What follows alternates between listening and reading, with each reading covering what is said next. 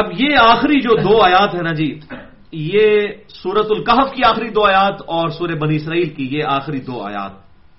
یہ چار آیات جو ہے نا جی یہ چار قل ہیں۔ ایک تو چار قل وہ ہے نا، قل یا الکافرون اور قل هو اللہ احد اور قل اعوذ برب الفلق اور قل اعوذ برب الناس۔ وہ تو چار قل والی صورتیں ہیں۔ اور یہ اللہ تعالیٰ کی توحید اور علم و حکمت کے خزانے ہیں یہ چار قل۔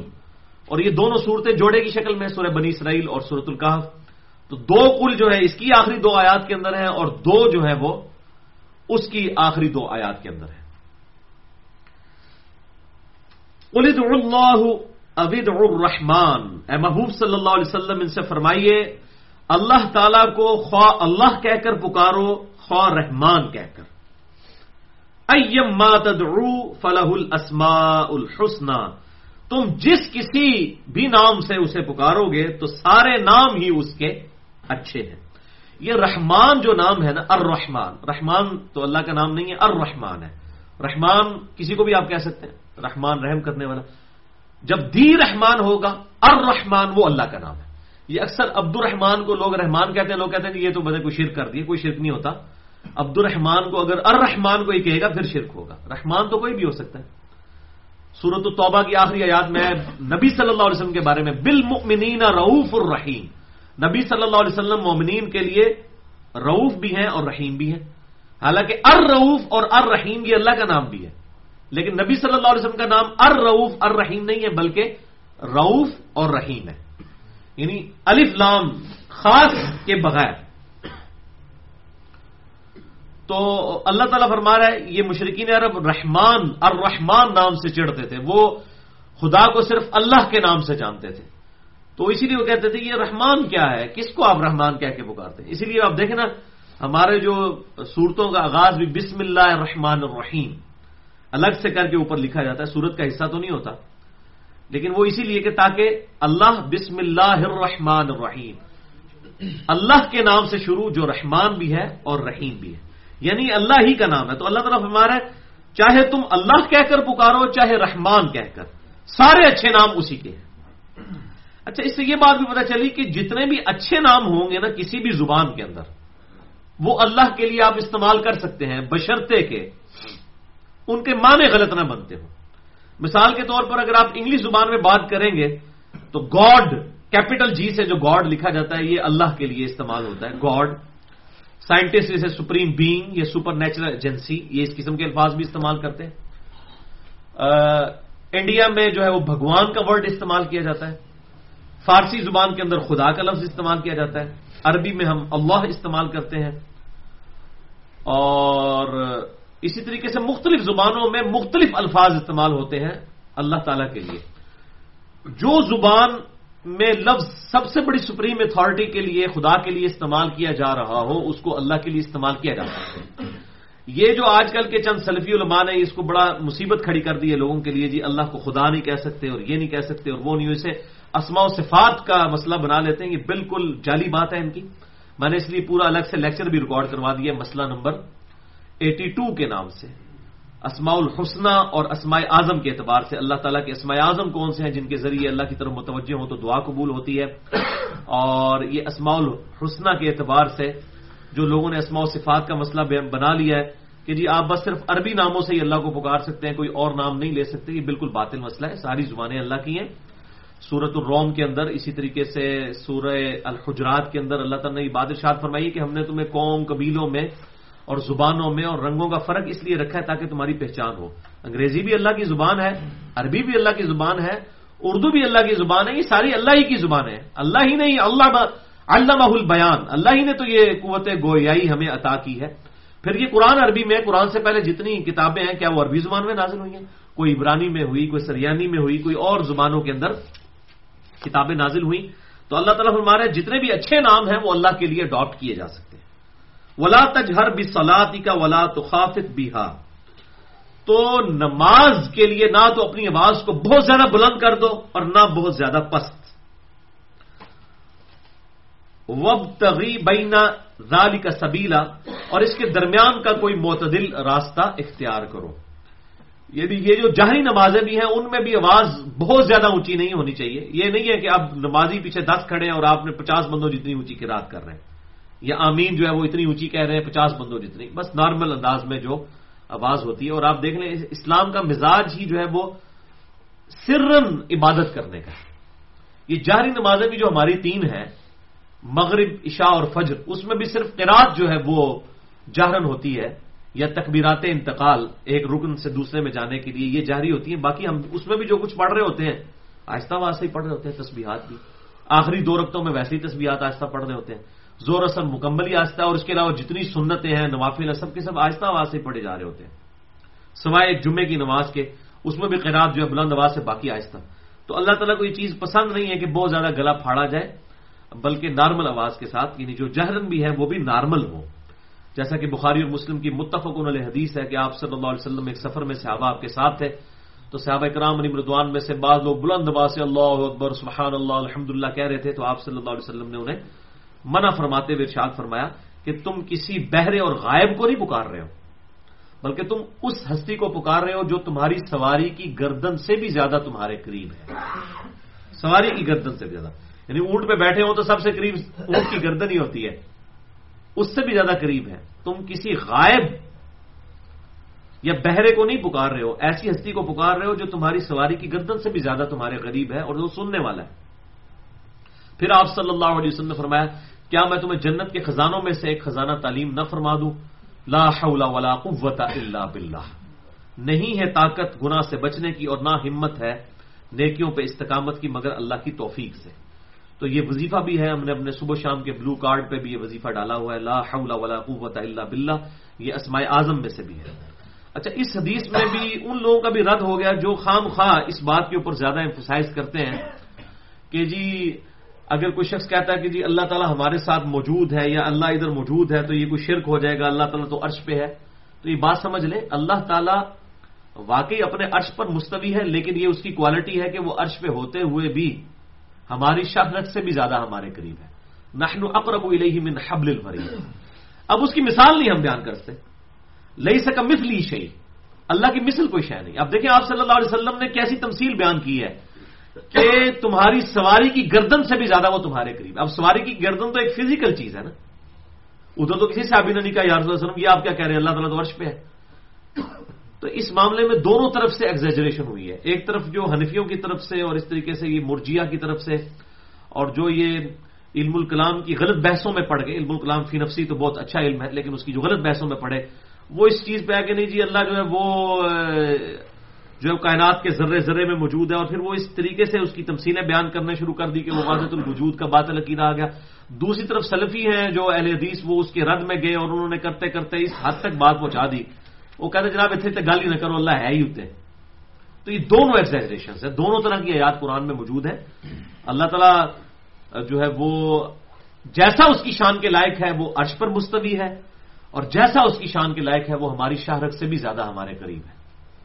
تو یہ دونوں عقیدے بیک وقت ہیں اور اس کے لیے کوئی تمثیل بیان نہیں کر کی جا سکتی، کیونکہ اللہ تعالیٰ کے لیے کوئی مثال بیان نہیں کر سکتے۔ لئی سکم مثلی شہی اللہ کی مثل کوئی شے نہیں ہے۔ وہ سمیع البصیر اور وہی سننے والا ہے اور دیکھنے والا ہے۔ تو یہ بڑا خطرناک معاملہ ہے اور اس حوالے سے لوگ کتابوں کی کتابیں لکھ رہے ہیں اور اتنی انٹرنیٹ پہ پیسے چھیڑی ہوئی ہیں استوا العرش والے معاملے میں۔ میرا خیال ہے احمد اب ریلوی صاحب نے جو ترجمہ کیا ہے وہ بالکل ٹھیک ہے۔ سورہ کی آیت کا الرحمان الرش استوا رحمان اپنے عرش پر مستوی ہوا اور بریکٹ میں لکھ دیا جیسا کہ اس کی شان کے لائق ہے۔ یعنی اس کا بیٹھنا ایسا نہیں ہے جیسے میں کرسی میں بیٹھا ہوں۔ اس کے لیے کوئی تفصیل بیان نہیں کر سکتے۔ اور امام مالک کا اس حوالے سے ایک کال ہے جس کے اوپر پوری امت کا اجماع ہوا ہے کہ امام مالک رحمہ اللہ کہتے ہیں، اور میں نے پورا لیکچر بھی اس حوالے سے دے دیا، مسئلہ نمبر فورٹی ون۔ اسما و صفات کے حوالے سے، علم الکلام کے حوالے سے، اہل سنت پاک ڈاٹ کام پہ آپ دیکھ سکتے ہیں مسئلہ نمبر فورٹی ون کے نام سے نور من نور اللہ وحدت الوجود اور علم الکلام، اس ٹاپک کے اوپر۔ تو امام مالک کا قول جس پہ امت کا اجماع ہوا ہے، امام مالک کہتے ہیں کہ اللہ تعالی کا عرش پر استوا معلوم ہے۔ یعنی یہ ہمیں قرآن سے پتا ہے کہ اللہ تعالیٰ اپنے عرش پر مستوی ہے۔ بیٹھا ہوا ترجمہ نہیں کریں گے، مستوی ہے۔ عربی کو عربی رہنے دیں، جیسا کہ اس کی شان کے لائق کیفیت مجھول ہے استوا معلوم ہے یعنی ہمارے علم میں ہے۔ کیفیت مجھول ہے یعنی کیفیت ان نون ہے۔ یہ ہمیں نہیں پتا کہ ہم اس کی کو مثال بیان کر سکیں۔ اور سوال کرنا بدعت ہے۔ یعنی اس پر سوال کرنا کہ وہ کیفیت کیسی ہے، یہ بدت ہے۔ تو استوا معلوم، کیفیت مجھول، سوال کرنا بدت اب یہ یہ بدتی ہیں جنہوں نے ان مسئلوں کو اس طریقے سے اٹھایا اور اس بڑے لیول کے اوپر ایک فتنہ کھڑا کر دیا ہے۔ حنفی جو ہے وہ اہل حدیث کا رد کر رہے ہیں، یہ دیکھو جی انہوں نے اللہ کو قید کر دیا اس کے اوپر۔ اور جو سلفی جو ہے وہ ان کا رد کر رہے ہیں کہ یہ دیکھو جی یہ تو کہہ رہے ہیں کہ نالی میں بھی اللہ ہے ناؤز باللہ، فلاں جگہ بھی اللہ ہے۔ دونوں نے عجیب و غریب قسم کا تماشا برپا کیا ہوا ہے۔ حالانکہ اللہ تعالیٰ کے لیے مثال بیان ہی نہیں ہو سکتی۔ ہم صرف یہ عقیدہ رکھتے ہیں اور ہم اس حوالے سے عقیدہ جو ہے وہ بھائی دلیل کے ساتھ ہوتا ہے۔ ہم کسی سلف کی لکھی ہوئی کسی کتاب کے کوئی پابند نہیں ہے وہ اللہ تعالیٰ کو خود جواب دے ہوں گے۔ ہم کتاب اللہ کے پابند ہیں، کتاب اللہ میں دونوں طرح کی آیات آئی ہیں۔ ہم اس معاملے کو اللہ ہی کو تفویض کرتے ہیں اور ہم یہ عقیدہ رکھتے ہیں کہ اللہ تعالیٰ اپنے عرش پر مستوی ہے، جیسا کہ اس کی شان کے لائق ہے۔ اور وہ اپنے عرش پر مستوی ہوتے ہوئے، ہماری شہرت سے بھی زیادہ ہمارے قریب ہے، ہم سے غائب نہیں ہے، ٹھیک ہے؟ اور ہماری سواری کی گردن سے بھی زیادہ ہمارے قریب ہے۔ ہمارے دل کے چھپے ہوئے رازوں کو بھی وہ جاننے والا ہے، جیسا کہ اس کی شان کے لائق ہے۔ اور پھر قرآن حکیم میں ہے تم جدھر جس طرف بھی جو ہے وہ چہرہ کرو گے، اللہ ہی کا چہرہ پاؤ گے، اللہ ہی کا رخ پاؤ گے۔ جب وہ تحویل قبلہ کی آیات صورت البقرہ کے اندر نازل ہوئی تو بالکل واضح اس قسم کی آیات پھر صورت المجادلہ میں اللہ تعالیٰ فرماتا ہے کہ تم تین نہیں ہوتے کہ چوتھا تمہارا رب تمہارے ساتھ ہوتا ہے۔ اب یہ تو فزیکل ڈیمانسٹریشن ہو رہی ہے نا۔ یعنی میں کسی کو جی تھی تین سو تو چوتھا اللہ کی نال۔ تو اب آپ اس اس میں آپ اندازہ کریں کس لیول تک جا کے بات سمجھائے گی یہ۔ تو اس لیے اس میں بڑی احتیاط کی تین نہیں ہوتے چوتھا اللہ ہوتا ہے تمہارے ساتھ، تم پانچ نہیں ہوتے کہ چھٹا اللہ تمہارے ساتھ ہوتا ہے۔ نہ اس سے کم، نہ اس سے زیادہ۔ وہ ہوا محکم ائی نما کانو وہ ہر وقت تمہارے ساتھ ہوتا ہے۔ تم جہاں کہیں بھی ہو۔ وہ میرے ایک بڑے قریبی دوست ہیں۔ وہ مجھے کہنے لگے کہ جی انہوں نے کسی سلفیوں کے اسکول میں بچے کو داخل کر دیا تو اس انہوں نے جا کے پہلے دن ان کو یہ پٹی پڑھائی کہ اللہ تعالیٰ ادھر کوئی نہیں ہے عثمانوں کے اوپر ہے۔ کہتے ہیں جی اس دن سے اس نے اللہ نے ڈرنا ہی چھوڑ دیا وہ کہتا ہے، اللہ تو ادھر ہے ہی نہیں ہے۔ وہ تو اتنی دور ہے اوپر۔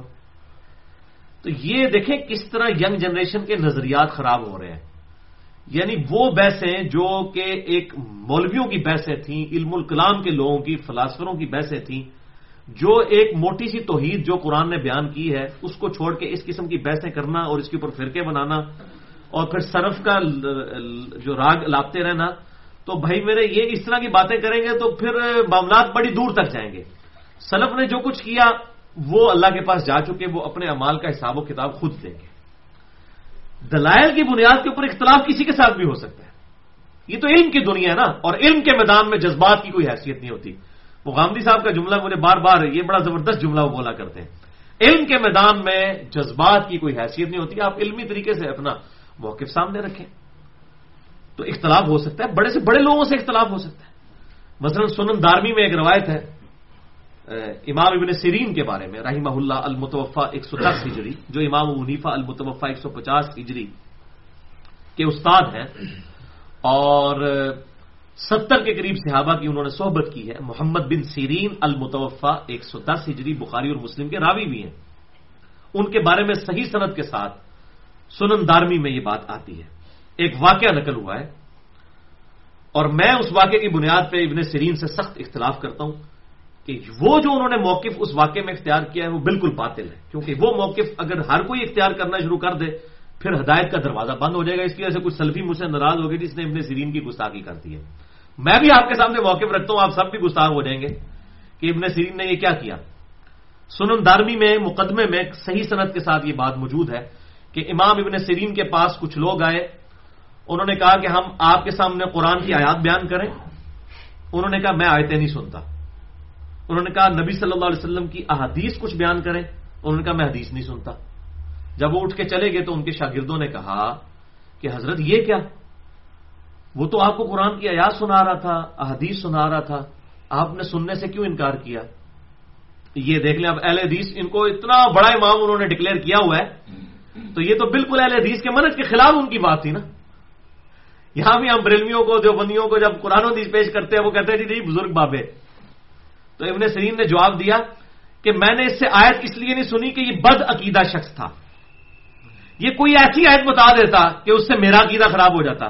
لعنت اللہ القاذبین اگر کسی کا یہ عقیدہ ہے نا کہ قرآن کی آیت سے میرا عقیدہ خراب ہوتا ہے، تو اس کا عقیدہ بعد میں خراب ہوگا، وہ پہلے ہی بعد عقیدہ ہو چکا ہوا ہے۔ اگر کسی کا یہ عقیدہ ہے۔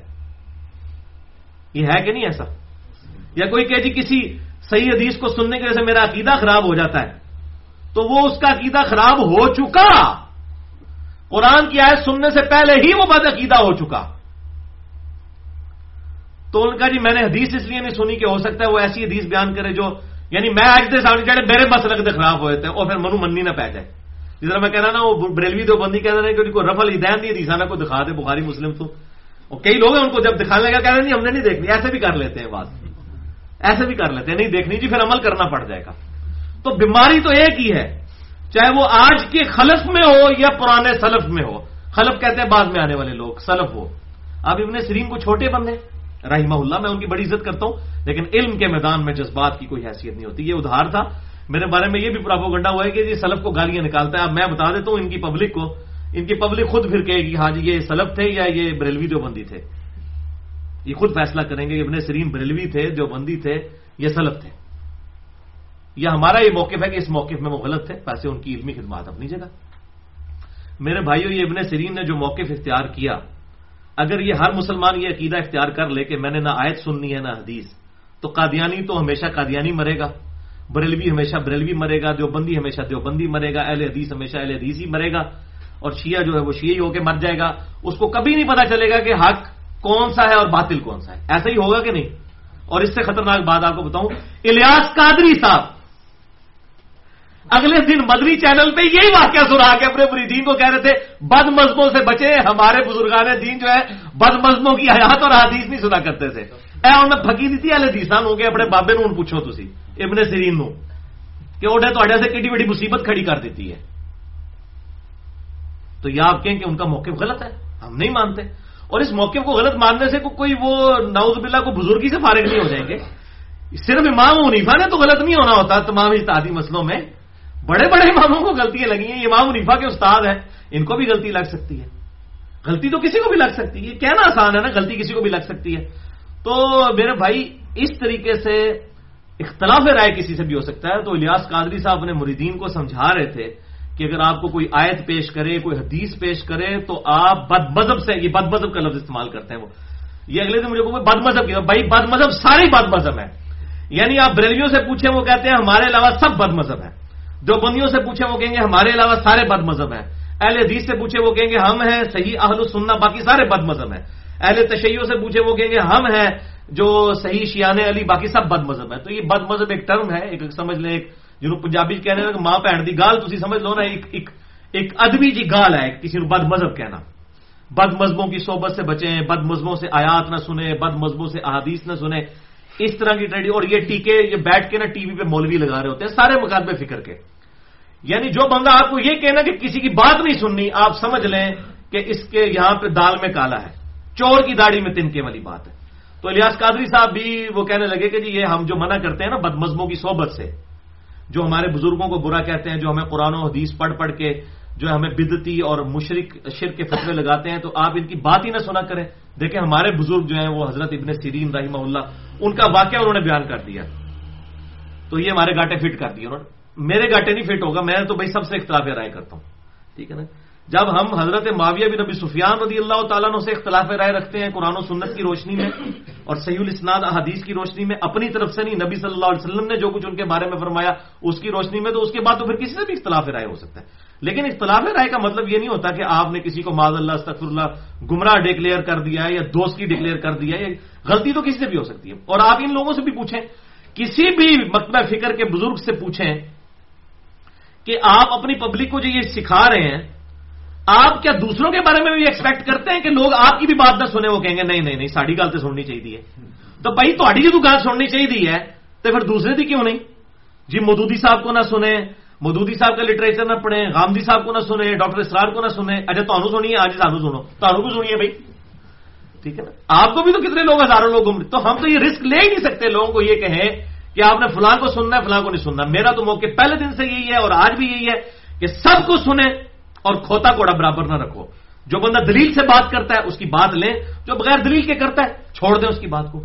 لیکن یہ موقف کے لیے جی فلاں کی سننی ہے اور فلاں کی نہیں سننی ہے اتنی خطرناک چیز ہے، اتنی خطرناک چیز ہے۔ اس کا تو مطلب ہے، ایک قادیانی کہے گا جی میں نے پوری زندگی صرف قادیانی علماء کی بات سننی ہے، میں نے کسی کی نہیں سننی، تو اسے ختم نبوت سمجھ آ سکتی ہے۔ وہ تو اسی گمراہی اور دلالت کے اندر دنیا سے چلا جائے گا۔ تو اللہ تعالیٰ کو کیا کہے گا، یا اللہ، میں تو اپنے بزرگوں کے پیچھے چل رہا تھا۔ بس یہی چیز پھر باقی لوگ بھی صرف قادیانیوں تک نہ آپ رہیں باقی لوگوں تک بھی جائیں بریلوی جو بندی اہل حدیث، اہل تشیع، اگر یہی بات سوچنا شروع کر دیں کہ یار ہم نے صرف اپنے بزرگوں کی، اپنے علماء کی بات سننی، دوسرے کسی کی سننی نہیں ہے خو کھاتے ہی پا دینا دوسرے نو تو پھر بھائی میرے ہدایت کسی کو نہیں ملنی ہے۔ اسی طریقے سے پہلے بھی علماء کے ہاتھوں جو ہے وہ گمراہ ہو رہے ہیں اور ہوتے چلے جائیں گے۔ یہ بڑا خطرناک معاملہ ہے، یہ رسک نہیں لیا جا سکتا۔ اوپن لوگوں کو چھوڑیں اور یہ کہتے ہیں کہ جی وہ اوپن چھوڑ دیا تو لوگ گمراہ ہو جائیں گے۔ لوگ تو پہلے ہی گمراہ ہیں بھائی۔ پہلے ہی اکثریت گمراہ ہے۔ اوپن چھوڑ کے بھی تو آپ نے دیکھ لیا ہے، کیا ہوا ہے؟ میں تو کہتا ہوں آپ اوپن چھوڑیں، جس کو آخرت کی فکر ہوگی، واقعی وہ حق تک پہنچے گا۔ وہ سلمان فارسی ہوں اور وہ آتش پرست ہوں، پھر یہودی، پھر عیسائی اور آخر میں نبی صلی اللہ علیہ وسلم کے پاس آ کے حق انہوں نے بھی قبول کر لیا۔ چار دین تو انہوں نے بھی بدلے ہیں۔ چار مذاہب تو انہوں نے بھی بدلے ہیں۔ ہمیں بھی لوگ کہتے ہیں، جناب تھی پہلے بریلویز ہو، پھر جو بندی پھر اہل حدیث، پھر شیعہ نل رہے، پھر ہوں کہ مسلمان ہو گئے، بھائی جی ہوں پتہ نہیں تھی کی ہونا ہے۔ تو اسی بھی کہنا سلمان فارسی جڑے نا، وہ پہلے جو آتش پرست سن انہوں نے ویسے چار پورے ہو جاتے ہیں آتش پرست سن، اس تو بعد جناب یہودی، پھر عیسائی، پھر اینڈ پہ مسلمان، اور صحابی ہو گئی الحمد للہ بہت ہوئے۔ ہم بھی الحمد للہ اینڈ پہ مسلمان ہو گئے ہیں۔ تو اسلام کے بعد تو صرف گمراہی رہ جاتی ہے نا پیچھے۔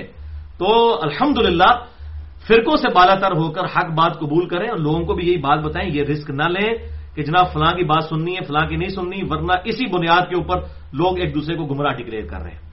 تو اللہ تعالیٰ سے ہم دعا کرتے ہیں اللہ مخدین سراط المستقیم سراط الذین انعمت علیہم، غیر المغضوب علیہم والضالین آمین۔ اچھا ساتھ یہ بھی بڑی حیران کن بات ہے، آپ ان لوگوں سے پوچھیں نا ان کے فالوور سے، کہ جی نبی صلی اللہ علیہ وسلم کے علاوہ کسی سے کوئی غلطی ہو سکتی ہے؟ کہتے ہیں ہاں جی نبی صلی اللہ علیہ وسلم کے علاوہ تو ہر بندہ غلطی کر سکتا ہے۔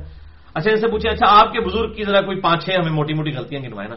استغفر اللہ تو وہ یعنی ویسے تھریٹیکلی کہیں گے یعنی آپ تعلق قادری صاحب، الیاس قادری صاحب، یا ساجد میر صاحب، یا اسی طریقے سے حافظ سعید صاحب، یا ساجد نقوی صاحب، سارا نام لے لیں، کوئی ناراض نہ ہو سارے پھر کہتے نام لے چھڑ رہے ہیں ان کے فالوور سے پوچھیں کہ جی نبی کے علاوہ کوئی معصوم ہوتا ہے؟ کہتے ہیں، نہیں جی نبی معصوم ہوتے ہیں۔ اور آپ کے بزرگ جن کے آپ پیچھے جن کی جماعتوں کے پیچھے آپ چل رہے ہیں اور جا کے روڈوں کے اوپر ان کے لیے جلسے جلوس نکالتے ہیں، پھر آپ لوگ مرتے بھی ہیں اس قسم کے معاملات کے اندر آ کے، جن کی خاطر آپ جانے دے رہے ہیں، اللہ کے لیے نہیں، ان مولویوں کے پیچھے جانے دے رہے ہیں۔ جو آپ سے مال بھی لوٹتے ہیں، جب موقع مل جائے تو عزت بھی لوٹ لیتے ہیں۔ جب موقع ملے تو آپ سے آپ کی جان بھی لے لیتے ہیں۔ آپ ان کی خاطر مر رہے ہیں، تو آپ یہ بتائیے کہ آپ کہہ رہے ہیں، نبی کے علاوہ ہر بندے سے غلطی ہو سکتی۔ ہے ان سے کوئی غلطی، کوئی آپ اپنے ذرا امیر صاحب کی کوئی پانچ غلطیاں گنوائے نا۔ پھر تک تو انو جناب وہ چپیڑ ہی مارے گا وہ۔ تو اس کا مطلب ہے یہ صرف آپ کو کہہ رہے ہوتے ہیں یہ معصوم نہیں ہے حقیقت یہ اپنے سارے بزرگ بابوں کو چاہے وہ آج کے ہیں، چاہے آج سے تیرہ سو سال پہلے کے ہیں، سب کو یہ معصوم مان اور میں آپ کو بتاؤں، یہ مجھے اگلے دن ایک بندہ کہہ رہا تھا جی وہ شیعہ کے اندر ایک وہ امامت کا عقیدہ ہے، معصومیت کا۔ میں نے کہا یہ بیماری صرف شیعہ کے اندر نہیں ہے، سنیوں کے اندر بھی ہے۔ یہ جو چار امام کھڑے کر لیے ہیں، انہوں نے چاہے بارہ کیے ہوئے ہیں وہ بارہ پھر بھی کو آل رسول ہیں اور ان چاروں اماموں کے استاد ہیں وہ۔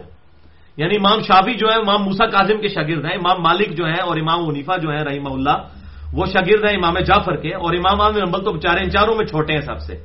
وہ تو خود شافی کے شاگرد ہیں۔ رحمہ اللہ اجمعین علیہ السلام رضی اللہ عنہ اجمعین۔ تو امام جعفر کو لے کے وہ چل رہے ہیں، کوئی امام ونیفا کو لے۔ معصومیت تو سب نے کلیم کی ہوئی ہے۔ اس کا چیک کرنے کا طریقہ آپ کو ان کے جن کی یہ تکلیف کر رہے ہیں نا، اس امام کے خلاف کوئی بات دکھا دیں، کسی سنی کو بھی، وہ کہے گا نہیں۔ وہ کہتے ہیں، میں تو فلاں کا مقلد ہوں۔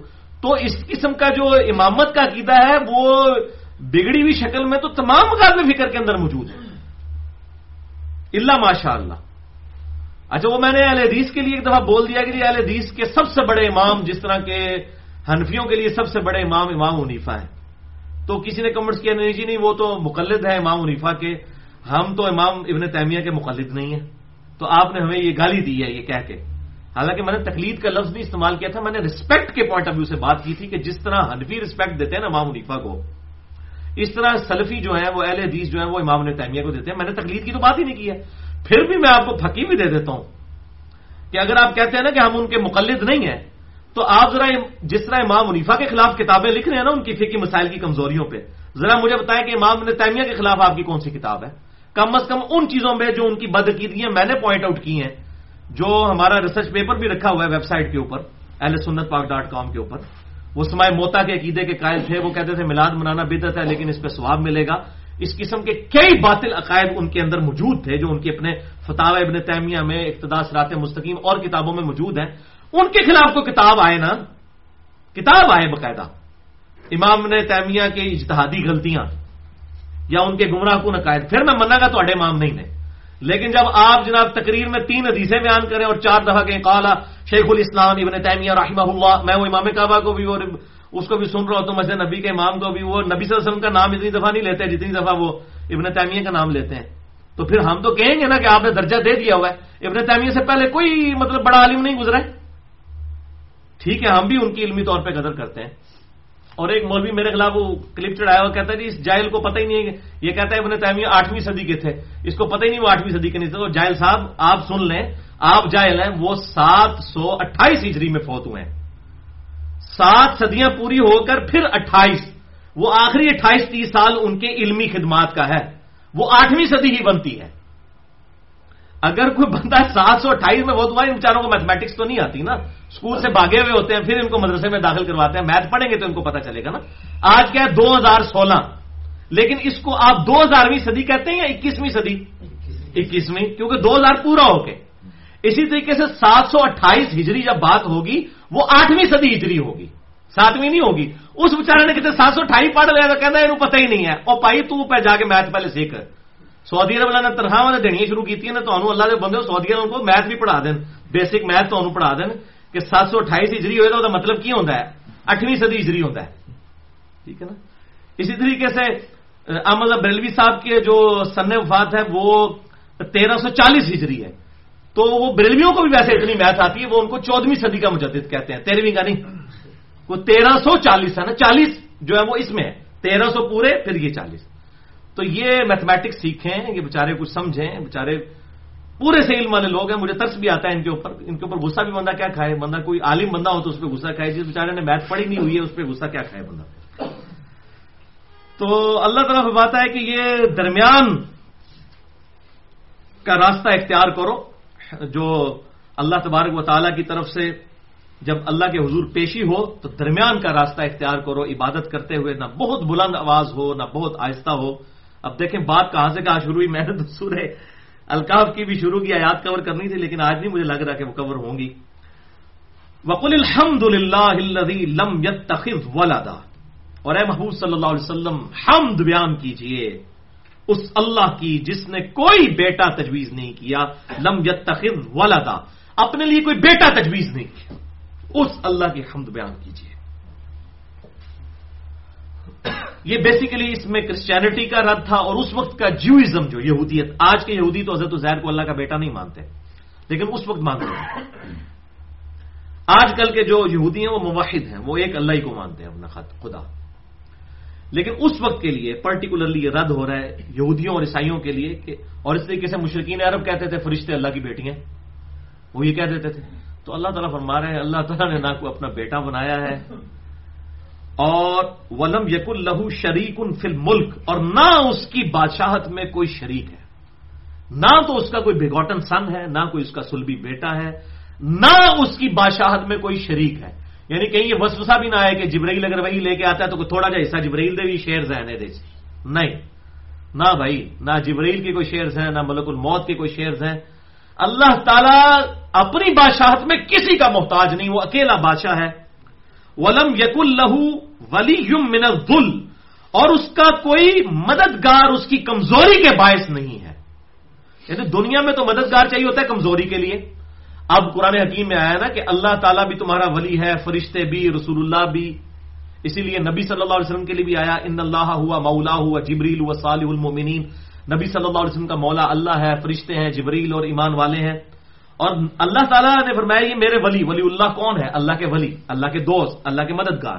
مددگار سے مراد یہ نہیں ہے کہ کمزوری مدد یعنی اس کی دین کی تبلیغ اگلے لوگوں تک کرتے ہیں تو وہ دین میں مددگار ہیں، اللہ کے دین کے مددگار۔ تو اللہ تعالیٰ ہمارے اگر فرشتوں کو ہم ولی اللہ کہتے ہیں، اپنا مددگار کہتے ہیں، تو یہ ہماری کوئی کمزوری کی وجہ سے نہیں ہے۔ یہ تو ہم نے ایک ٹائٹل دیا ہوا ہے ان کو۔ وہ کبر ہوں تکبیرا اور اسی کی تکبیر بیان کرو، اسی کی بڑائی بیان کرو۔ جیسا کہ بڑائی بیان کرنے کا حق ہے۔ اللہ اکبر کبیرا و الحمد للہ کثیرہ و سبحان اللہ بکرتم و اصیلا اور اسی میں امپلائڈ ہے کہ آپ اللہ تعالی کی توحید کا پیغام پوری دنیا کے اندر پہنچائیں۔ جہاں جہاں تک آپ پہنچا سکتے ہیں، جس جو جو اپنا ہلکا اثر ہے، اس تک پہنچائیں۔ حق بات لوگوں کو بیان کریں۔ اور الحمدللہ ہماری یہ سورہ بنی اسرائیل بھی اسی آیت کے اوپر مکمل ہوئی ہے کہ اللہ کی تکبیر بلند کرو، جتنی کر سکتے ہو۔ یعنی وہ ڈاکٹر سراج صاحب کا مجھے جملہ یاد آ گیا، وہ کہتے تھے کہ اللہ اکبر سے مراد صرف یہ نہیں کہ آپ نماز شروع کرتے ہوئے اللہ اکبر کہیں۔ اللہ اکبر صرف مسجد میں نہ ہو، جب آپ بازار میں ہیں، وہاں شیطان نہیں بڑا ہونا چاہیے، وہاں پہ بھی اللہ ہی بڑا ہونا چاہیے، تاکہ آپ دودھ میں ملاوٹ نہ کریں۔ آپ دھوکے سے سامان نہ بیچیں، کسی کی دل آزاری نہ کریں۔ گھر میں بھی اللہ بڑا ہونا چاہیے، بیوی بڑی نہیں ہونی چاہیے۔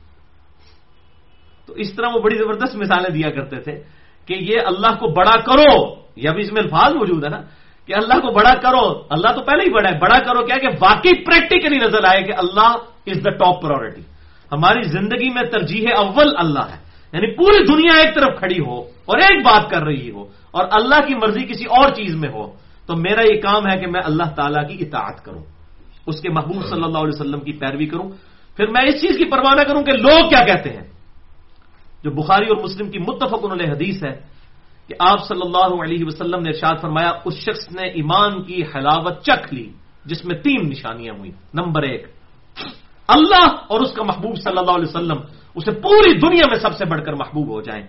نمبر دو، وہ دوستی اور دشمنی کا معیار اللہ کی ذات کو رکھے۔ اپنی ذات کو نہیں، اللہ کی ذات۔ اور نمبر تین، کفر کی طرف لوٹایا جانا اس کے لیے اتنا مشکل ہو جائے جتنا زندہ آگ میں جلایا جانا۔ یعنی وہ آگ میں جلنے کے لیے تیار ہو جائے لیکن دین نہ چھوڑے۔ جو مسند امام احمد میں صحیح سند کے ساتھ حدیث موجود ہے، نبی صلی اللہ علیہ وسلم نے سید معاذ ابن جبل کو نصیحت کرتے ہوئے کہا تھا، معاذ، اللہ کے ساتھ شرک نہ کرنا، خواہ تمہارے ٹکڑے ٹکڑے کر دیے جائیں، تمہیں قتل کر دیا جائے، تمہیں آگ میں جلا دیا جائے یا سولی پہ لٹکا دیا جائے، اللہ کے ساتھ شرک نہ کرنا۔ یہ اعلیٰ ترین درجہ ہے۔ ویسے تو ایمان بچانے کے لیے اگر کوئی شخص کل میں کفر بول دے صورت النحل کے اندر آتا ہے، میں نے پورا لیکچر بھی مسئلہ نمبر ایک سو تیئیس دیا ہے۔ تقیہ کا جواز۔ تو اس وقت دل میں ایمان رکھتے ہوئے کل کفر کوئی بول دے تو یہ جائز ہے۔ لیکن ایمان کا اعلیٰ ترین درجہ ہے کہ اس وقت بھی انسان جو ہے وہ اپنے دین کے اوپر کمپرومائز نہ کرے۔ اپنی جان لوٹانے کے لیے تیار ہو جائے، توحید کے اوپر کمپرومائز کرنے کے لیے تیار نہ ہو۔ اب یہ کہا گیا جی اللہ اور اس کا رسول سب سے بڑھ کر محبوب ہو جائیں۔ اب یہ کہنا تو بڑا آسان ہے۔ یہ پریکٹیکلی اس وقت تک اس وقت پتا چلے گا جب آپ پریکٹیکلی دین کے اوپر چلیں گے۔ اور آپ کو معاشرے میں مخالفت کا ماں باپ کی طرف سے، بیوی بچوں کی طرف سے مخالفت کا اندیشہ ہوگا۔ اس وقت پتا چلے گا کہ جناب بیوی بچے جو ہیں وہ بڑے ہیں یا اللہ بڑا ہے۔ بیوی بچے بڑے ہیں یا نبی صلی اللہ علیہ وسلم کی پرسنالٹی میرے نزدیک بڑی ہے۔ اس وقت پتا چلے گا کہ اللہ اور اس کا محبوب صلی اللہ علیہ وسلم مجھے بڑھ کر محبوب ہے یا نہیں۔ ورنہ خالی محبوب کہنے سے کچھ ہو جاتا ہے۔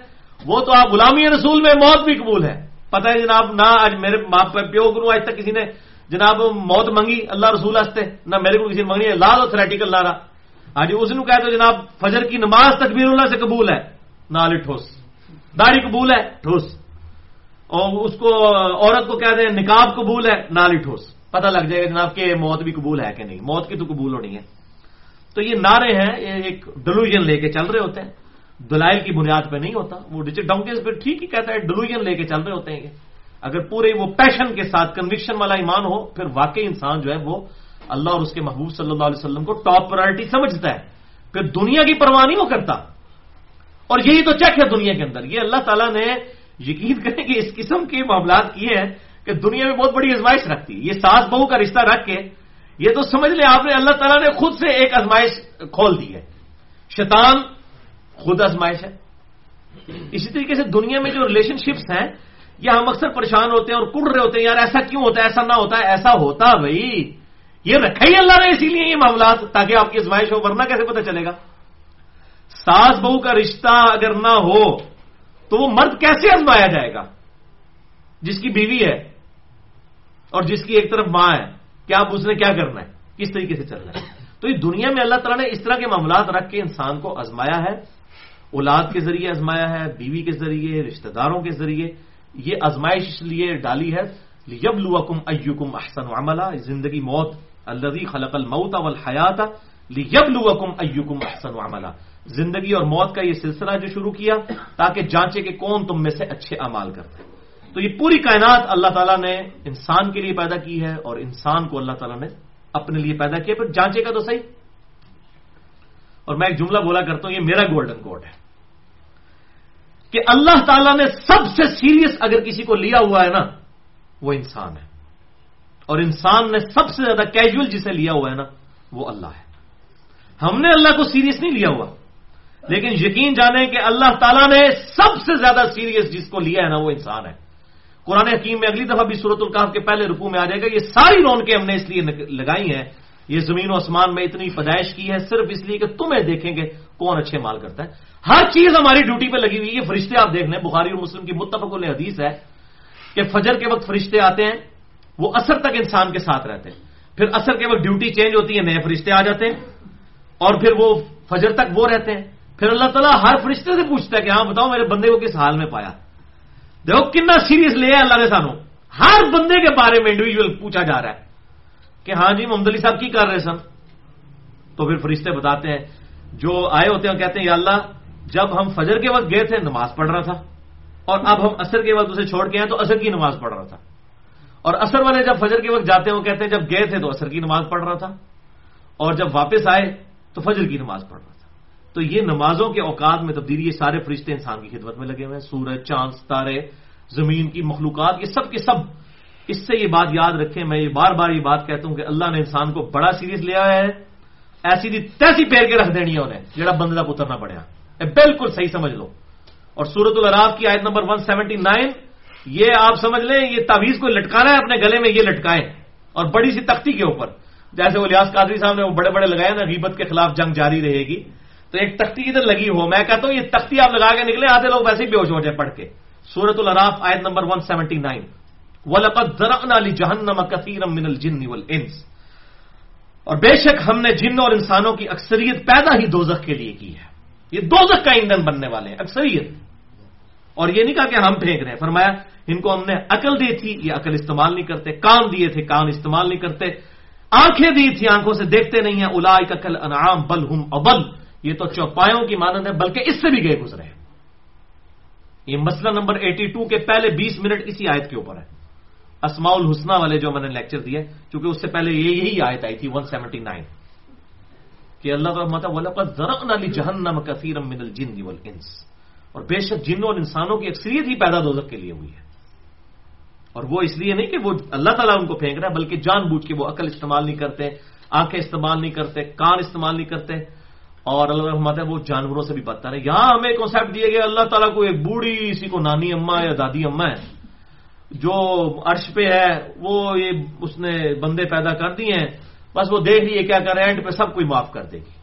یہ لوگوں نے کانسیپٹ خدا کے بارے میں بنایا ہے۔ وہ میں نے مسئلہ نمبر 120 میں اللہ کے صحیح ولیوں کی جو نشانیاں ہیں نا، وہ بارہ نشانیاں بتائی ہیں۔ اس میں نے بتایا، خدا کے لیے اللہ تعالیٰ کو آپ کیا سے ستر ماہوں سے بڑھ ستر ماہوں کے فرون سے ستر ماہ سے زیادہ پیار کرنے والا ہے اللہ تعالیٰ؟ یہ تو اپنے نیک بندوں کے ساتھ، ویسے تو یہ روایت بھی ثابت نہیں ہے۔ چلو، اگر ہم اس کو ایک محاورے کے طور پر بھی لے جائیں، اللہ اپنے بندوں سے ماں سے زیادہ پیار کرنے والا ہے، تو وہ کیا فرون سے پیار کرنے والا ہے؟ نافرمان بندوں کو تو اللہ تعالیٰ دوزخ میں پھینکے گا۔ قرآن جھوٹ تو نہیں بول رہا۔ ناؤد بلّہ منظالی اور دنیا میں آپ پریکٹیکلی دیکھ لیں۔ یہ ماں واقعی نافرمان کو کبھی دوزخ میں نہیں پھینک سکتی۔ لیکن اللہ پھینکے گا۔ کیونکہ ماں کے تو احساسات ہے نا۔ ماں تو پسیج جائے گی نا۔ اللہ تعالیٰ کے کوئی آنسو تو نہیں نکلتے۔ یا اللہ تعالیٰ کا وہ دل تو نہیں پسیج جاتا۔ اللہ تو بے پرواہ ہے۔ اللہ سمجھ اور دنیا میں آپ دیکھ لیں۔ کیا مجھے اور آپ کو اختیار دیا جائے کہ کسی ایسی عورت کو موت دیں ہم؟ جس کے چار چھوٹے چھوٹے بچے ہوں، پانچ چھوٹے چھوٹے بچے ہوں، کیا ہمارا دل نہیں پسیج جائے گا کہ چھوٹے چھوٹے بچوں کا کیا بنے گا مرنے کے بعد؟ ان کی ماں ستیلی ماں کیا کرے گی؟ ان کے مینٹل ماڈلز تک بدل جائیں گے۔ لیکن دنیا میں ہزاروں مائیں مرتی ہیں جن کے چھوٹے چھوٹے بچے ہوتے ہیں۔ اور کون مارتا ہے ان کو؟ اللہ۔ تو اللہ کا دل کیوں نہیں پسیجتا؟ اللہ کو آپ بندوں پہ قیاس کریں گے۔ جی اللہ تعالیٰ اتنا ماں سے کس طرح اپنے بندوں کو جلا سکتے ہیں ڈر جاؤ۔ بہت سیریس ایشو ہے۔ اللہ نے انسان کو سیریس لیا ہوا ہے۔ ہم بھی اللہ تعالیٰ کو سیریس لیں گے۔ پھر اللہ کی رحمت شامل حال ہوگی۔ انشاءاللہ اس کے محبوب صلی اللہ علیہ وسلم کی شفاعت ہوگی۔ پھر انشاءاللہ شاء موجیں موجاں۔ شفاعت اور رحمت تو چاہیے، لیکن نافرمانوں کے لیے نہیں تاب فرمان لوگوں کے لیے۔ یہ دونوں چیزیں دونوں چیزیں پیرل میں ہوں گی، تو تب ان شاء اللہ تعالیٰ آخرت کی کامیابی مقدر ہوگی۔ اللہ تعالیٰ سے دعا ہے، جو حق بات میں نے کہی، اللہ تعالیٰ ہمارے دلوں میں راسک فرمائے۔ اگر جذبات میں میرے منہ سے کوئی غلط بات نکل گئی تو اللہ تعالیٰ ہمارے دلوں سے محف کر دے۔ ہمیں کتاب و سنت کی تعلیمات پر عمل کر کے دوسرے بھائیوں تک پہنچانے کی توفیق عطا فرمائے۔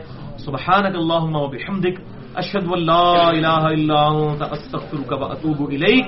وما علینا الا البلاغ المبین۔